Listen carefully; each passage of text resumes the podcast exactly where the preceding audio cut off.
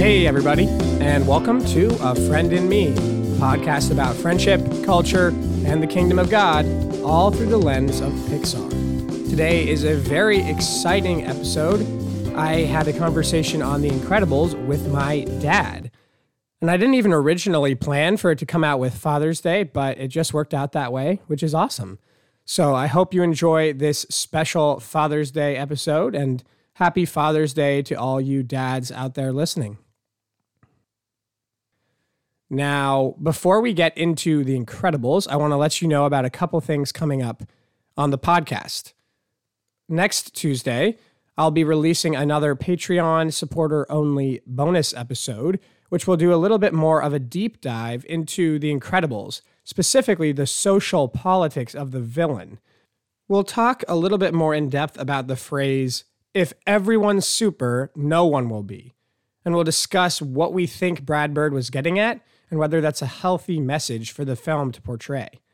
So if you are interested in that, I encourage you to sign up for my Patreon. You can go to patreon.com and search Porter Sprigg, and you'll have access to that episode with me and my friends Nick Blondell and Joe Bandy.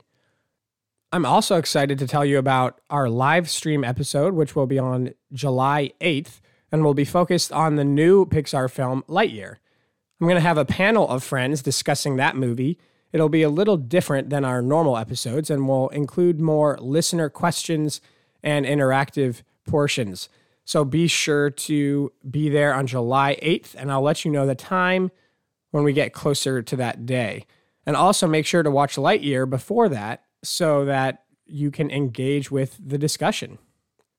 Now, let's turn to The Incredibles. So, I'm going to read you a summary of the plot and then we'll transition into my conversation with my dad. So here's a summary Married superheroes, Mr. Incredible and Elastigirl, are forced to assume mundane lives as Bob and Helen Parr, after all superpowered activities have been banned by the government. While Mr. Incredible loves his wife and kids, he longs to return to a life of adventure, and he gets a chance when summoned to an island to battle an out of control robot. Soon, Mr. Incredible is in trouble, and it's up to his family to save him. All right. Happy Father's Day again to all of you out there, and I hope you enjoy this conversation between me and my dad around The Incredibles. I'm here today with a good friend of mine. We go way back. That's right. I'm here with my dad, Peter Sprigg. I'm really excited to talk about The Incredibles with him today. How are you doing, Dad? I'm doing great. I'm so excited to be able to participate in this venture of yours. Uh, and my claim to fame, one claim to fame, I guess, would be that I probably took you to see this movie when you were a little kid, the first time that well, you saw it in the theater. Actually, Dad, I don't think that's true oh, because oh, really? I went to this in second grade with Haley Snowden. I think it was my first date as. Oh of my life. but I was me. there with Haley and her mom took me. Oh, I didn't know that. And I was thinking about that today. I was like, wow, I wonder what Haley Snowden is up to. So if you're listening, Haley, we had a great first date. You picked a good movie. Do you remember that? no, all? I didn't remember that at all. So I'm sure we I'm sure I came back from it and told you, "Oh, it's so good." And then we went to it as a family. Again. Okay. But uh wow. Yeah. I remember being super nervous because I was like, I'm going to a movie with a girl. but then the movie was so good, I kind of forgot about that part. But so let's talk about our friendship, Dad. Uh, this is a unique episode for me. It's exciting to be here with you. But yeah, what are so- some of the things that have bonded us in our relationship over the years? Well, Pixar movies would be one of those things, I think. We've been to a lot of them together. Yeah. And, um, also, uh, baseball is a big thing that has bonded us. I, I managed to successfully turn you into a Boston Red Sox fan.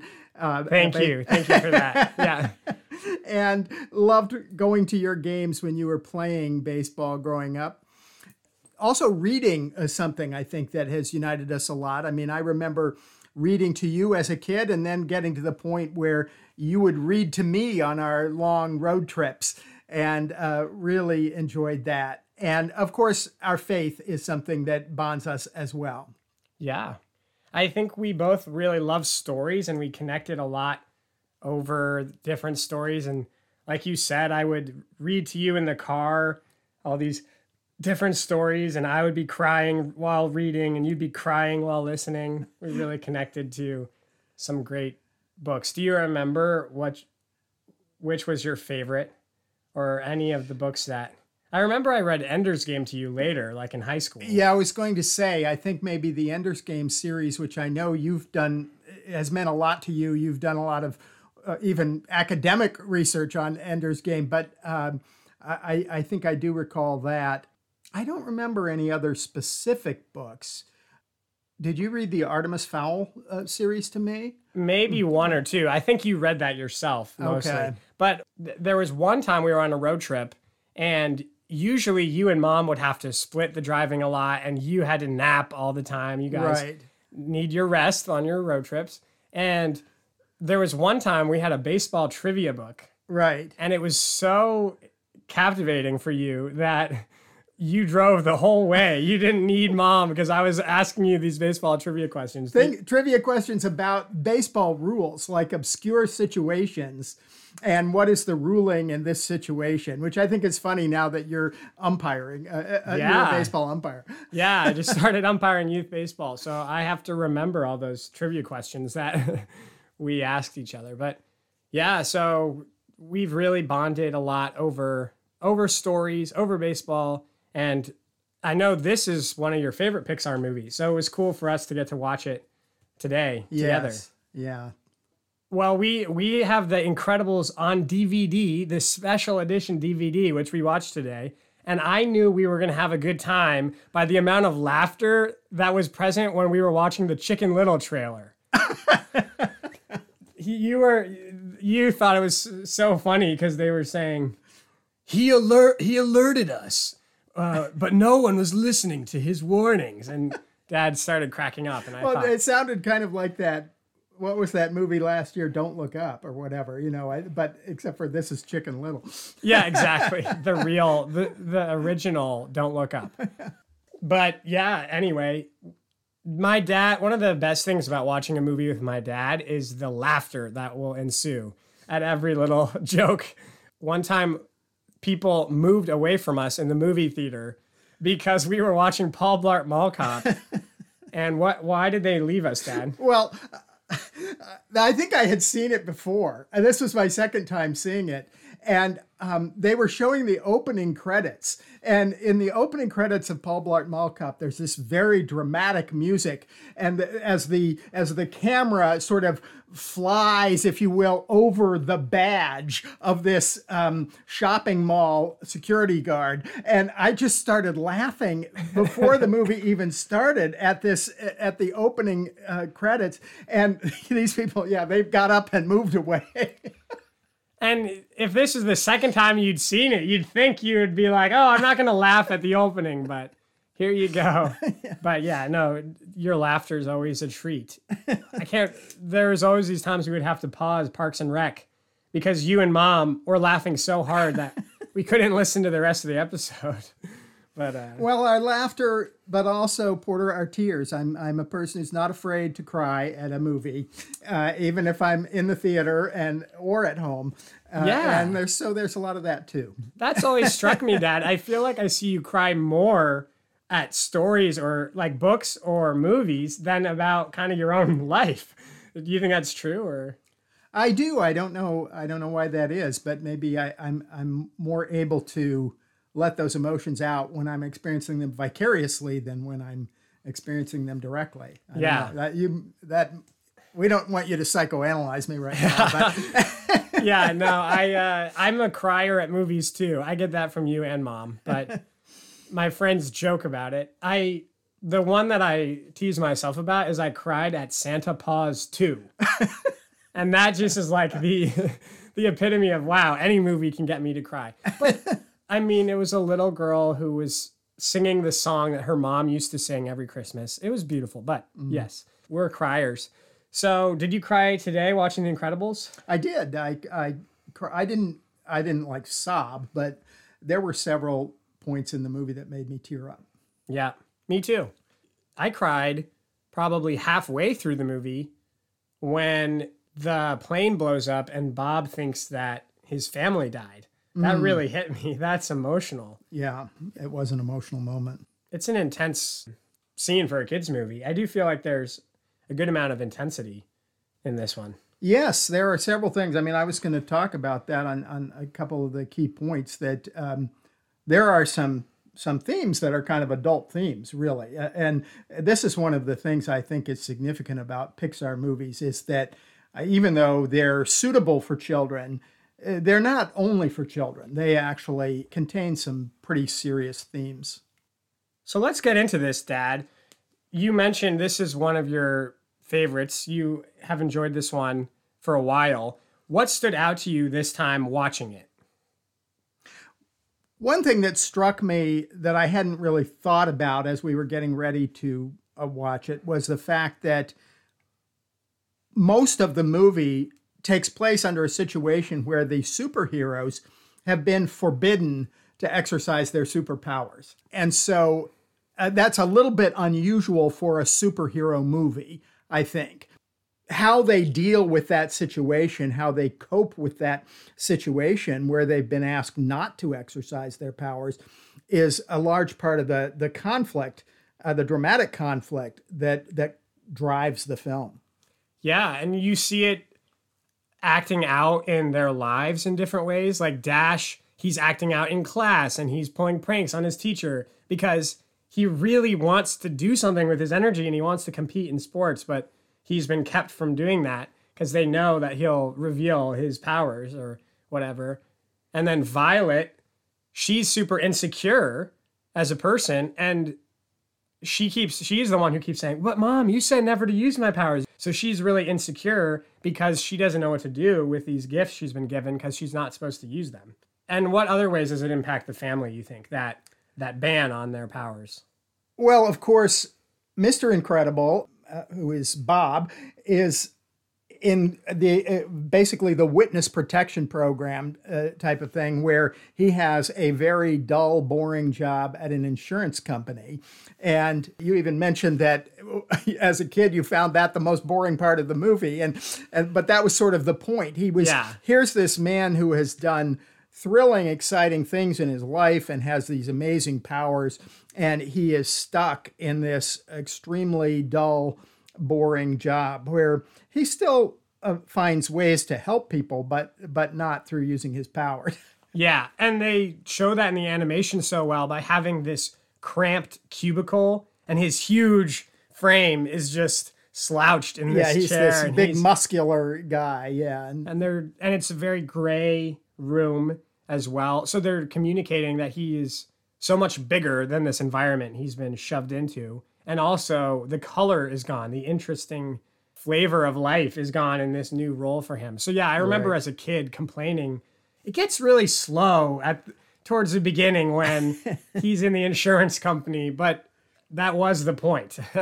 Yeah. What stood out to me this time was the villain or the a couple of the villains including the robot villain that syndrome creates. But i think brad bird did a great job of creating a villain that fits his hero so we see of course the origin story of syndrome is mr incredible's rejection of his help at the beginning of the film so he says, Fly home, buddy. I work alone. And Syndrome says that that taught him that he can't count on anyone, that he needs to be kind of the captain of his own ship and needs to work alone himself because his hero rejected him. And so he becomes uh, obsessed with this goal of becoming the hero and, uh, and then distributing his technology to the world. I think that there's a great connection between Syndrome's kind of solitary pursuit and Mr. Incredible's solitary pursuit that make them a good contrast. And we see one of the major differences is that Mr. Incredible values life and Syndrome disregards life. And Mirage points that out at one point yes um, Syndrome's female sidekick, I guess, or more like a confidant, I guess. She says to him, preserving life is not weakness, and disregarding life is not strength. And I thought that was a good line.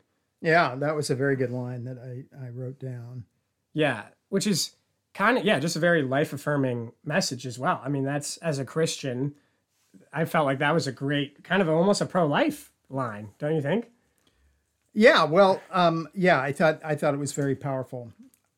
Yeah. I mean, I'm going to talk a little bit more about Oh, okay. later in Cool, the cool. theological, but Well, uh, what also struck me was the robot at the end of the movie, and I don't think I ever caught this as a kid. The robot, Mr. Incredible says, the only thing strong enough to penetrate it is itself. So the only thing that could take down this robot was itself. And I was wondering if that's kind of a metaphor for Mr. Incredible in this film is that he is actually the one he needs to overcome. His own selfishness and self reliance is the thing he needs to defeat in this movie. And so the robot is kind of emulating that. The only thing that can take it down is itself. And similarly, Mr. Incredible's biggest weakness is self. Uh, do you think that I'm reading too much into that? or- well, you're getting really deep, really, really fast, Porter. But that, no, that's uh, that's very interesting. I, I mean, I certainly do think that idea of self-destruction is one of the one of the themes of the movies and you, of the movie, and you can take it, you can apply it symbolically in different ways. But there is, you know, at the end, the the robot destroys itself. The beginning of the of the prohibition on the supers using their superpowers is when uh, Mr. Incredible prevents someone from committing suicide. He he actually uh, he actually saves this man who's jumped off a building, and the man uh, sues him uh, because he didn't want to be saved, and uh, that um, so the, the it begins with the self destruction, and you have you end with this theme of self destruction. Yeah, yeah. And you have a hero who is learning to not self destruct and who is learning to rely on others, which I'm sure we'll get to. Anything else you feel like worth commenting on? Maybe the animation or the music? Anything strike you? Well, of course, I love the character of Edna Mode, who is the uh, designer, the the fashion designer who creates the the suits uh, for the the costumes for the superheroes, and she is just a great a great character. I don't know you know how much she advances the plot necessarily, but that is one of the great characters. And you were reminding me, Porter, that the voice of this elderly female character was actually done by Brad Bird, who was the director and screenwriter of uh, The Incredibles. Yep. And I think she would respond to you saying, Elderly, darling. I am not elderly. I am timeless. Uh, she. Well, and I think she's based on. Now I'm going to get this wrong, but uh, partly on there was a woman in Hollywood who was a famous costume designer um, named Edna Head or something like that. Oh. Edith Head, I think, was her name. So I think she was maybe partly based on that uh, real life character. But that, yeah, the voice is is really is really funny. Well, and you you do see she has this very modernist aesthetic. Her house is like the open the open glass, like kind of the cubism type design and she has the high tech design studio. So she's very she's very much an artist. And that is the other thing that struck me about this film is that I do think in a certain sense it's a celebration of artists. So I don't know if that's yeah, I don't think that's something we'll touch on later, but I know that the Pixar environment is one of great artistic collaboration. And so I do think there's a sense in which they were celebrating the work of collaborative art making in this movie and mm-hmm. saying that like Brad Bird, basically you need to be able to collaborate to create good. You can't just isolate um, to create good. And I think Edna Mode is an example. She has a certain art form. but so does the family and their Yeah. their superheroes. Yeah, each of them. Yeah, in a sense, she's she maybe is a superhero of her, of her own because she is able to create these costumes that have all these ability to withstand all kind, you know, bulletproof, fireproof, and so forth. That uh, so uh, she's in a sense one of the supers herself, even though not not by any sort of natural powers, but just by it being able to create these wondrous creations. She Yeah. is a real artist. And she's the one who kind of speaks truth into Elastigirl. This is where she comes in in the plot. Right. Is that she's the one who says, "Go, like tell him who you are." Like, like she puts the courage into Elastigirl to actually go and help her husband instead of wallow in the. And to fight for her marriage. Uh, Yeah, Yeah. yeah. Okay, well, let's move to the cultural piece. I know the reason you really love this movie, or I, I don't want to step on your toes actually. So let's let's go into the cultural piece. Dad, what did you see in this movie that speaks to our culture, and what could it say about, uh, yeah, about our culture today? Well, I have always loved this movie for its depiction of a nuclear family. I think this film realistically shows the conflicts and tensions that can exist within a family, but ultimately it shows the loyalty and solidarity and love they have for one another as well. Hmm. So, what moments in the film bring you to that? Are there specific scenes that you want to bring up about how this upholds the family?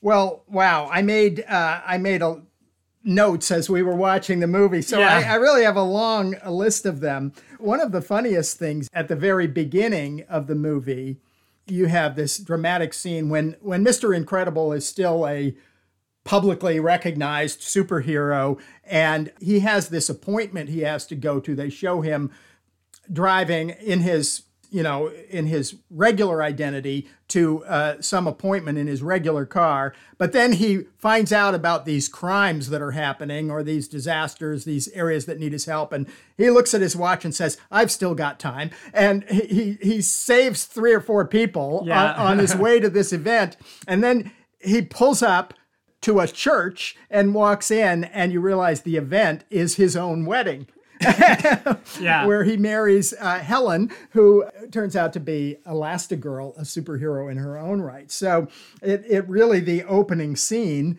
it, it begins with their wedding. And then it, you know, it goes and even includes the line, as long as we both shall live, which takes on extra meaning because they face life threatening Yeah. circumstances then throughout the rest of the movie, throughout their marriage. Well, and later in the movie, at towards the end, Helen says to him, he says, "I'm going to go fight them alone. I need you to stay here." And she looks at him and says, "For better or for worse." Like we're together for better or for worse. Right. So she's r- recalling their vows. Their vows, Later, yeah. yeah. Yeah. I wrote down this one scene. Now, one interesting thing uh, at one point, the husband and wife are having an argument, and it turns out the children are, you know, listening to them, and the children are stressed out about this. But she says, We're just having a discussion. We're always a team. and, and I thought of that as um, an indication of how how marriage is supposed to work. There will be conflict between a husband and wife, but when you have an intact and committed marriage, the responsibility for negotiating that conflict rests on the parents, on the on the husband and wife. It does not rest upon the children, and uh, the children are uh, ideally protected from that. Yeah. And it's interesting because, yeah, they have this conflict in their marriage. And that scene where they're fighting is because of a deception where he had been pretending to go bowling with his friend, but he was actually out trying to fight crime. And it's interesting because this film really does show the danger of deception in a marriage and keeping secrets because that's a smaller thing. But late throughout the movie, because he has this habit of lying to his wife once a week, oh, we're going bowling, he actually then lies in a much bigger way and pretends that he still has his job and then he's going on a conference and all this. So the deception kind of builds. And obviously, that's really unhealthy. Which, and that in turn actually leads to a suspicion of infidelity, which, you know, is again a, a fairly adult theme to include in a children's movie. Now, it turns out that uh, Mr. Incredible has not actually been unfaithful, but she finds evidence which could legitimately be taken to hint at that. And so there again, you have, uh, you know, a, a theme of a, a try, a kind of trial that a that a married couple might go through. Yeah. In a sense, he's not cheating on her with another woman physically, but in a sense, it is almost like he's trying to find satisfaction and fulfillment apart from his family. Like his family isn't enough for him. He needs to be achieving. Do you think that? Well, and that's what he says at the very end. Um, I wrote this down as well. He says, I've been a lousy father. I undervalued you. And he said, You're my greatest adventure. He says yeah. that to his family. He was he wasn't grateful for what he had at home. Right. Until he realizes that he almost lost it, right? Yes. Um yeah, that it's kind of funny that I wrote this down and you I don't think you've seen this show but it actually there was parts of it that reminded me of Breaking Bad, where no, because Walter White is this guy who is yeah running a he's a high school chemistry teacher who starts running a meth lab, but he becomes more animated in life and is feeling this like fulfillment and it's scratching this itch of him being someone who accomplishes or achieves uh, and it then is animating him in in some way. And so then when he comes home he's more vibrant with his family. So we see this montage where he's working out he's becoming more uh, physically fit because he's trying to help Mirage and this. Oh, this we see that in The Incredibles. Yeah, yeah, and uh, yeah. So there's this montage in the movie where he's he's getting physically fit, and he and we see his wife and him becoming more affectionate. It seems like he and Helen are hitting it off more, but it's actually built. He has this new energy that's actually not coming from his family. Uh, it's coming from this opportunity to be a hero again that he's leaning into. And right? well, and he's also because this mysterious person has offered him more money also. And so he's doing this after having been fired from his boring insurance company job and but he's making more money buys a new car he buys like a sports car you know so it's almost like a midlife crisis uh, that he's going through yeah so we have this example of the tension and the deception between them and then you mentioned in the end he says to them you were my greatest adventure and i miss that so what would you say is the lesson that the film is trying to communicate to families or maybe specifically to fathers if we're focusing on Mr. Incredible? Well, I think the message for, for anyone in a family, anyone in a marriage, is to fight for your marriage. And we mentioned Edna Mode, this this character. He says she tells Elastigirl, "Fight for him," you know, or, and um, basically it's it's fight for your marriage.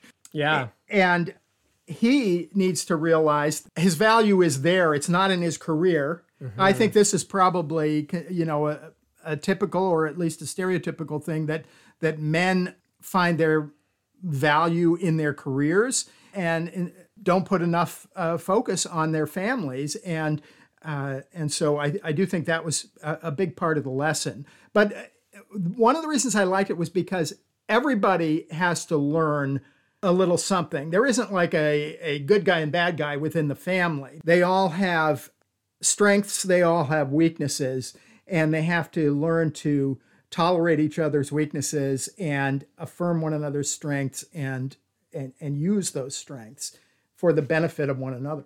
And the brother and sister have that as well because at the beginning of the film they're always fighting they're with fighting, each other. Yeah. And then there's this great scene where he says, "Don't touch my sister and he starts like beating on the like the villain and then the villain starts shooting at him and she jumps in front violet jumps in front of dash with the force field protecting her brother so they are going from seeing each other as annoyances to people who are beloved and worthy of protection and yeah care. they are totally defending one another and you know that's something too uh, sometimes you will fight with a sibling or something, but if somebody outside the family tries to attack them, then you'll you'll defend them. Yeah. you know, it's, like, very true. You don't have the right to do that. Yeah, yeah. So, one thing before we move on to some of my thoughts about the film, I've read this that the different powers that the five main characters, the five main superheroes have, or six, I guess, if you could count Frozone as well, they all represent something about their personality or their role in the family. So, it, the stereotype of a mom needing to be super flexible, a mom needing to be able to do everything at once, right? So she's stretching over here, she's stretching over there. Then you have the young boy who has so much energy, so he's the one who can run He's fast, incredibly yeah. fast. And then you have a high school girl who's insecure and, and, and so she yeah. has puts up force fields, she puts up walls to protect. And she has the power of invisibility. She can make herself invisible. Exactly. And then Mr. Incredible, the father of the house, being the strong one, but like you said, putting so much emphasis on achievement in his career and accomplishment and not realizing that that strength really needs to be used on behalf of his family. And then I actually I noticed this to this time uh, and I thought, huh, I bet you this connection is meant is meant to be there. I said Frozone was doing some cool thing where he was shooting snow and skating on it, and I said, "Whoa, that's so cool!" And I realized, oh wait, that's probably the joke, right? that like Samuel L. Jackson is voicing this character. Frozone is the coolest He's the character, cool character, in yeah. the movie, and his power is literally related to ice. Making ice, yeah. So, um, yeah, anyway, I think it is cool that he was taking these. Oh, and then Jack Jack the baby has limitless potential. So he his powers, he has all these different powers built into one because babies are kind of just potential, right? Um, and they are one moment they're super happy, one moment they're a little demon trying to rip your hair out, right? So it's cool how they designed that and how it plays out in the film. Yeah, yeah, I do. I think especially with the uh, the husband and wife, the strength of the husband, the flexibility of the wife is. I, I think you're right. There is probably a lot of uh, symbolism in that. Yeah. I also think in terms of a superhero movie, the action is really cool. I just I just think Elastigirl, because of the art of animation, you couldn't really do an Elastigirl live action movie because of the stretchiness. And so that's what's so cool about Pixar is that they take things that couldn't be done as well in a live action format and they use the strength of their animation to create these superheroes that are awesome to watch. Um, specifically, I think Elastigirl is a Yeah. very unique character. Well, one of the things she does that you almost wouldn't expect is uh, she turns herself into a parachute. I think she does that a couple of times actually, where she's able to just spread her whole body out uh, very thin, uh, so that she becomes a parachute and helps them, you know, to float gently to the ground instead of crashing dangerously. yeah, exactly. All right. Well, Porter, what is a cultural takeaway that, or a cultural message that you see in The Incredibles? Like I mentioned, I used to really dislike the insurance scene and think it was super boring. And I realized watching it this time that I do think The Incredibles is trying to make a statement about bureaucracy and say that bureaucracy can actually sometimes really get in the way of helping people who need help.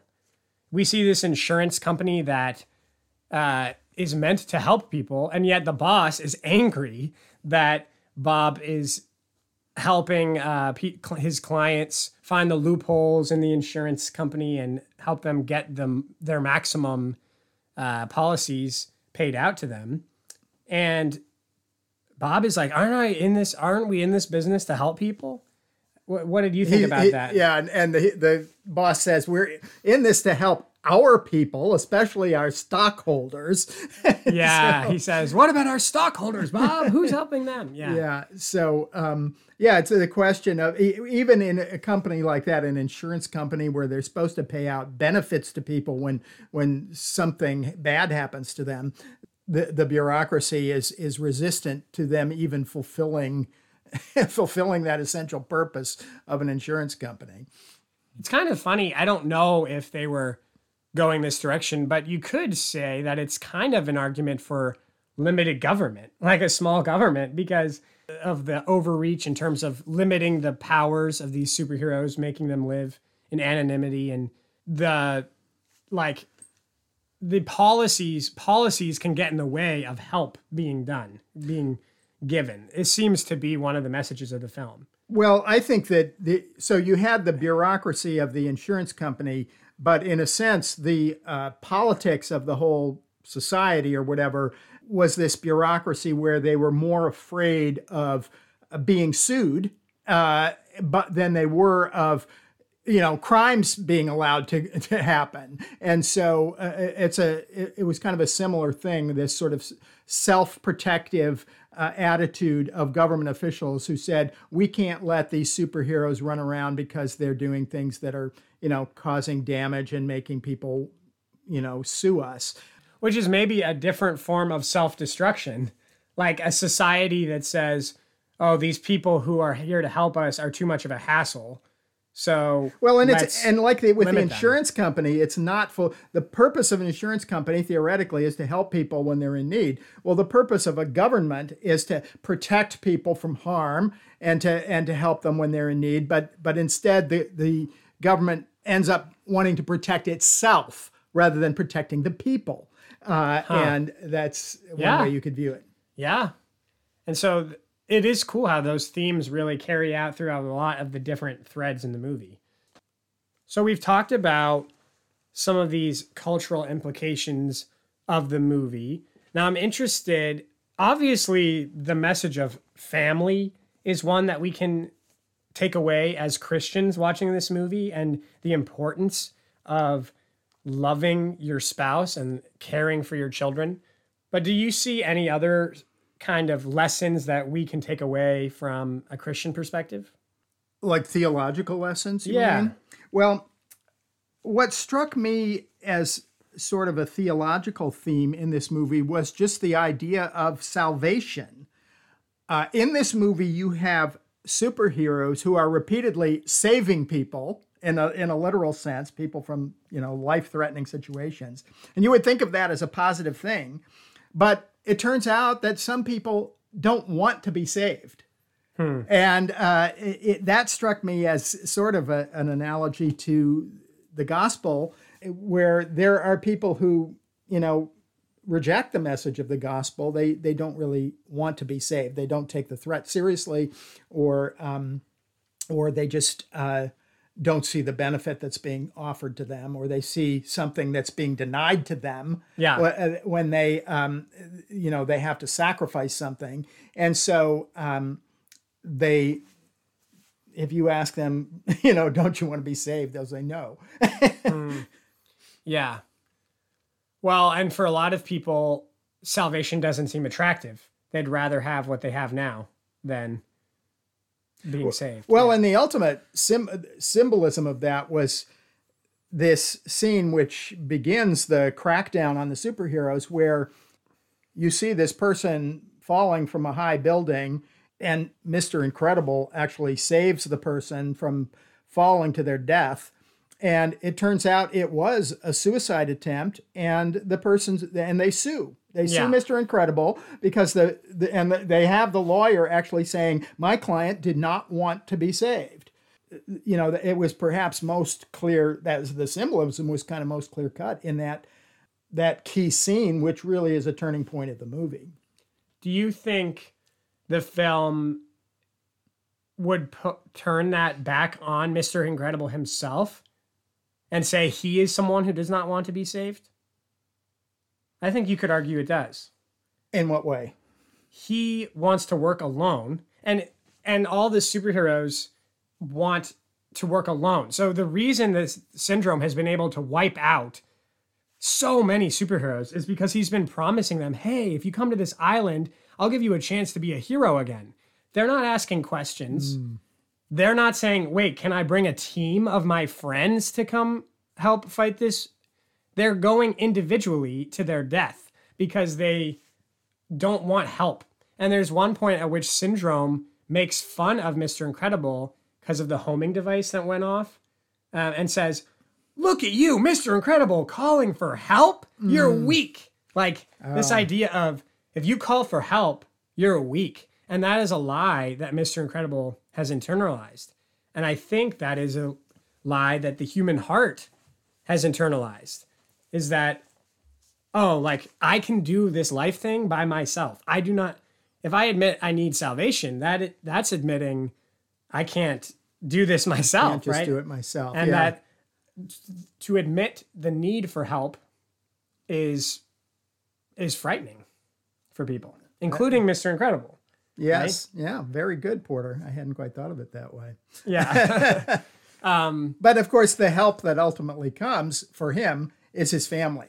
Yeah. Uh, his, his family uh, figures out where he is, and they they come to the rescue and save him. So and the only person or the only heroes to defeat Syndrome and this robot are a team he is that robot was never defeated by an individual it's actually it requires the community like you're saying so he uh anyway i think i think you're right dad that there's a certain sense of do we want are we willing to admit our need for salvation admit our need for help and there's that on a societal level. Are they willing to admit they need superheroes to help them? right, And then for the superhero, are you willing to admit that you need help to accomplish the challenges in front of you? yeah, Um, yeah.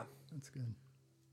Do you personally think there are ways in your life or in our family that you've seen that you've learned that lesson or needed to um, kind of confront some of these similar ideas in your life? Well, um, it's a challenge for me because I I tend to be a little bit of a loner, and so it, it, it is a challenge to me to say you know that I no I need other people, but I certainly think my life would not be what it what it is without my without my wife. Uh, she has been a support and you know helped me in in so many ways, and it's interesting that when we first uh, met and, and got married, we were traveling as part of a team, uh, a team doing ministry in Covenant Players, a Christian drama ministry. And so we had to, we were co unit leaders, but we had to work with a team, you know, uh, people under us. And uh, so we had that, certainly had that experience um, that, that that was foundational to our marriage. I think now Porter, you haven't had the experience of the sibling experience, Yeah. being an only Yeah. child. But I certainly think that um, we uh, are close as a family and uh, committed to one another and have made sacrifices for one another.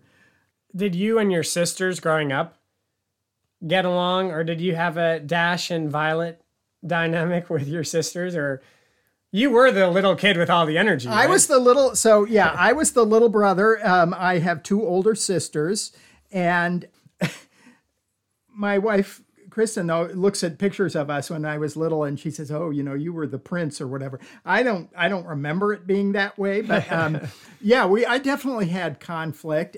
It was interesting. Um, I think that I perceived there. To be kind of a peck, a little bit of a pecking order, so that my oldest sister sort of picked on my younger sister, uh, on my next sister, and my next sister picked on me. So I got along better when I, as a child, I got along better with my oldest sister, but because we weren't right next to each other in the Yeah, pecking yeah. order. But that that's how I perceived it. I have never really uh, discussed it with them, so I'll see how they react to this podcast.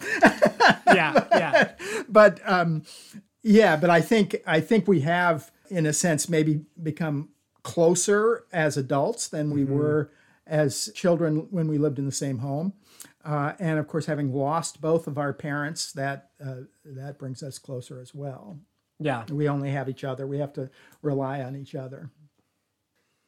Well, yeah, thanks for sharing, Dad. I agree with you that I think our family has really grown through learning to rely on each other and has bonded in recent I honestly feel like even the last several years, even since I've been out of the house, that we've bonded a lot uh, as a family, and I'm appreciative of that. And I always love to hear stories of you growing up with your sisters, and it's fun for me to picture you and Aunt Kathy and Aunt Margaret as kids growing up together. Well, Porter, uh, tell me what uh, sort of theological uh, implications you saw in The Incredibles. Yeah, so I'm in seminary right now. So a lot of my thinking is about discipleship and ministry. So I apologize if this is feels a little too narrow of a view and doesn't hit the whole audience, but this is what it's what struck me. I think that this movie could send a message to the American pastor. Okay? So I think the American pastor needs to realize that flourishing for their church will come when they unleash the gifts of their community rather than relying on their own gifts. So I think that we have a problem in the US where churches expect that their pastor is the spiritual one in the congregation who will do all the ministerial care, all the teaching, all the preaching, all the evangelism, and they must merely show up. Well, then that leaves some congregants feeling like they're stuck in a cubicle. They have these gifts that God's given them, and yet they're just told to show up. Like that's what their contribution to Christian community is, is showing up. Um, meanwhile, the pastor is like, I need to guide my church. I need to be the one to lead with this strength and sometimes can become pretty self reliant. So I really think that we need to move forward thinking about the different spiritual gifts of the church community rather than relying on one individual to be the head of the church because they're not the head. Christ is the head and we are the body together, and the pastor is just another part of that body. Anyway, what do you think, Dad? Well, I definitely think, I mean, you've touched on an important point because I think an important uh, theme that you could draw from this is that the superpowers are symbolic of uh, spiritual gifts. Yeah. If you want to take it in a spiritual sense, that there are, you know, um, and one of the things that's interesting is there is such a variety of them in this movie, there is discussion, at least, about a lot of different superheroes. You don't see them all in action. You only see a, a couple actually in action, but you hear about you know Gazerbeam, who has this you know yeah. power of eyes, and and all of these different superheroes who have these different superpowers, and that you know, and, and, even within the family, each of the yeah. family members has a different, they're all superheroes, but they all have different superpowers.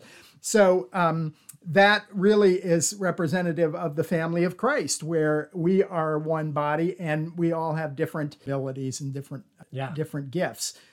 And the works of the ministry need to be flowing from the whole body, not just certain isolated parts. So we have these scenes where Violet keeps saying, Mom, you said to never use my powers.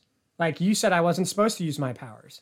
And I do believe that some of our church models are just set up in a way that the person in the pews doesn't have necessarily the opportunities to use their gifts and isn't being empowered to use their gifts outside the walls of the church. Maybe they're told, oh, you're a good teacher come to teach Sunday school, or you're a good evangelist, come work with the youth. But I don't know. I just think that we as a church need to think about how can we unleash the collective intelligence and the collective giftings of the body of Christ in a more powerful way. And I think pastors need to do some to do some work in humility in order for that to become a reality. Just like Mr. Incredible needed to learn about the need to rely on his family for support and fight evil alongside of his family instead of, oh, I need to fight evil myself to protect this family without allowing them to engage in the fight.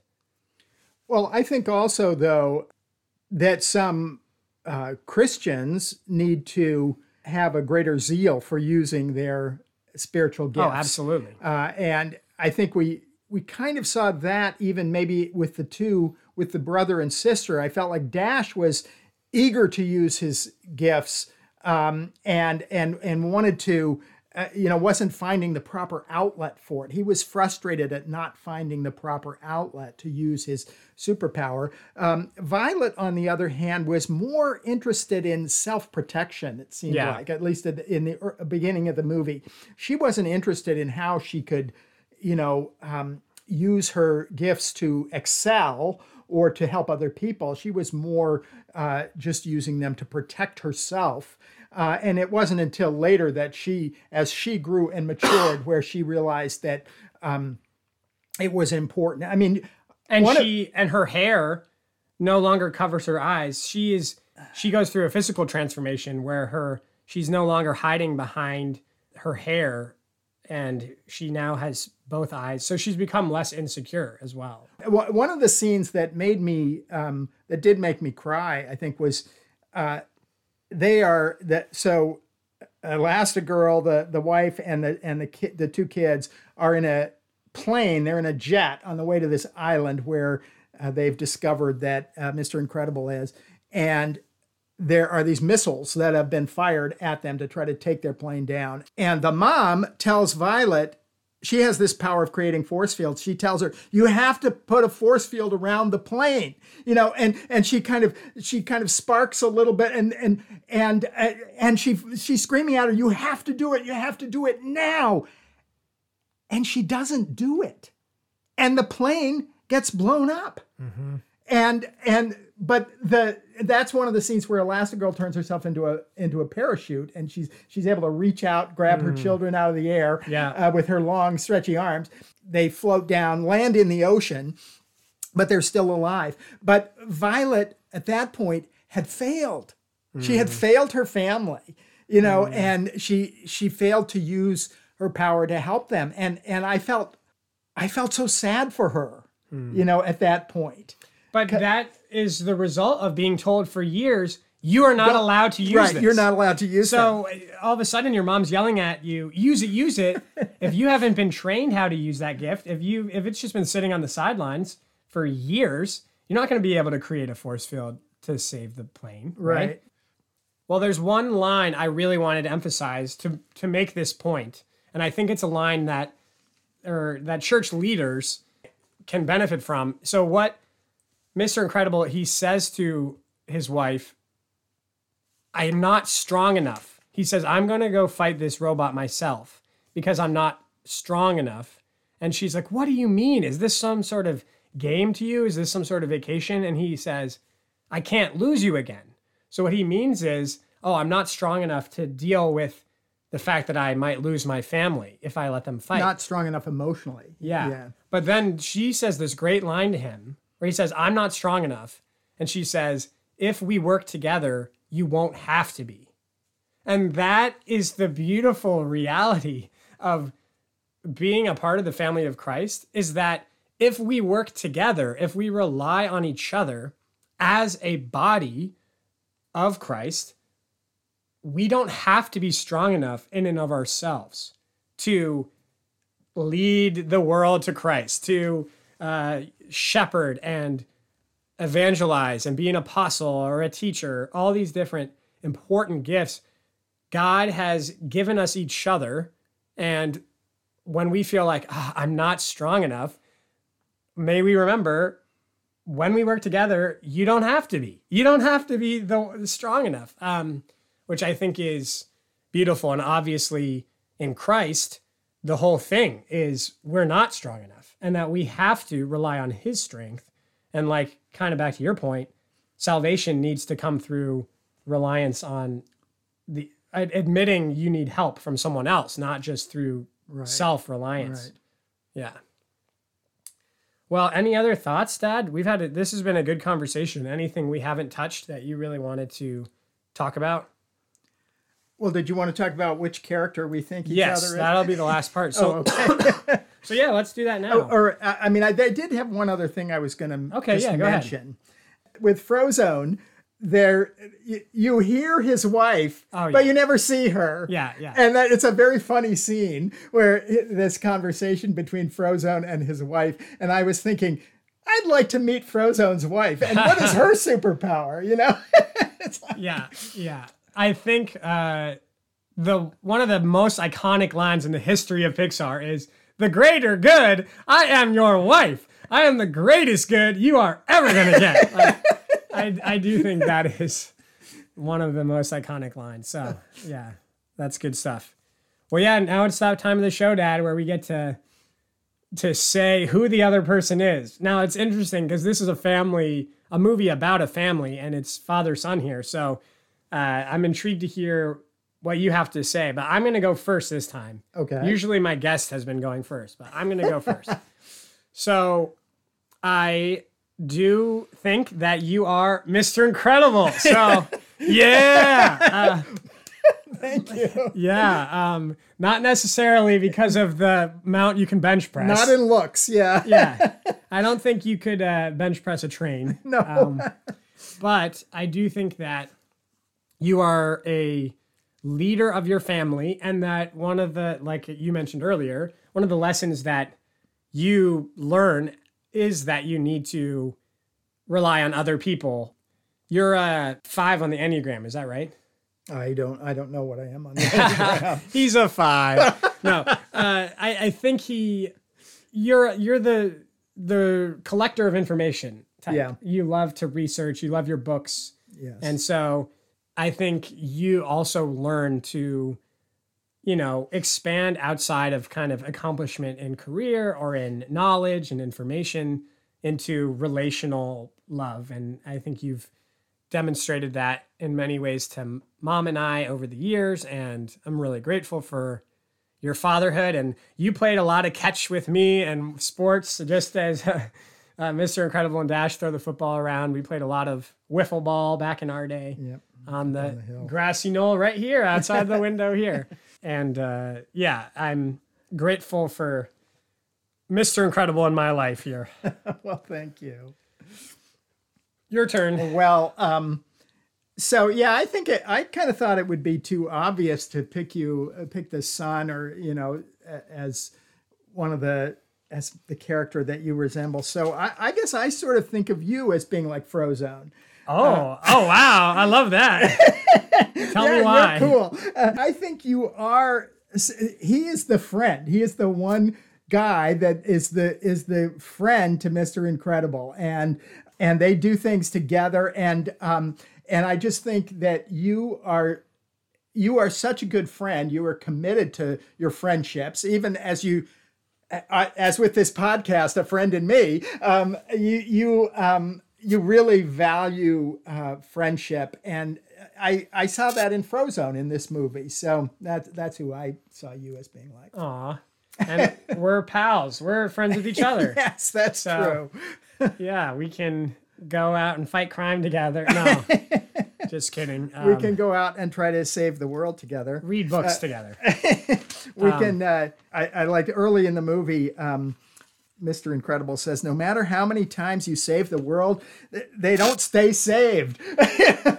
which is my problem with the MCU right now, the Marvel universe. It's like, oh, come on. Like, like at, at what point do you just kind of shrug and say, well, it will always keep happening? No, I'm just kidding. But um, yeah, well, thanks so much, Dad. This was a great conversation. I'm glad we got to watch this movie together. Well, thank you. I've uh, you know enjoyed watching movies uh, ever s- with you ever since you were little. So uh, it's great that we got to watch this one again, which, as you said, is one of my favorites, and uh, and talk about it.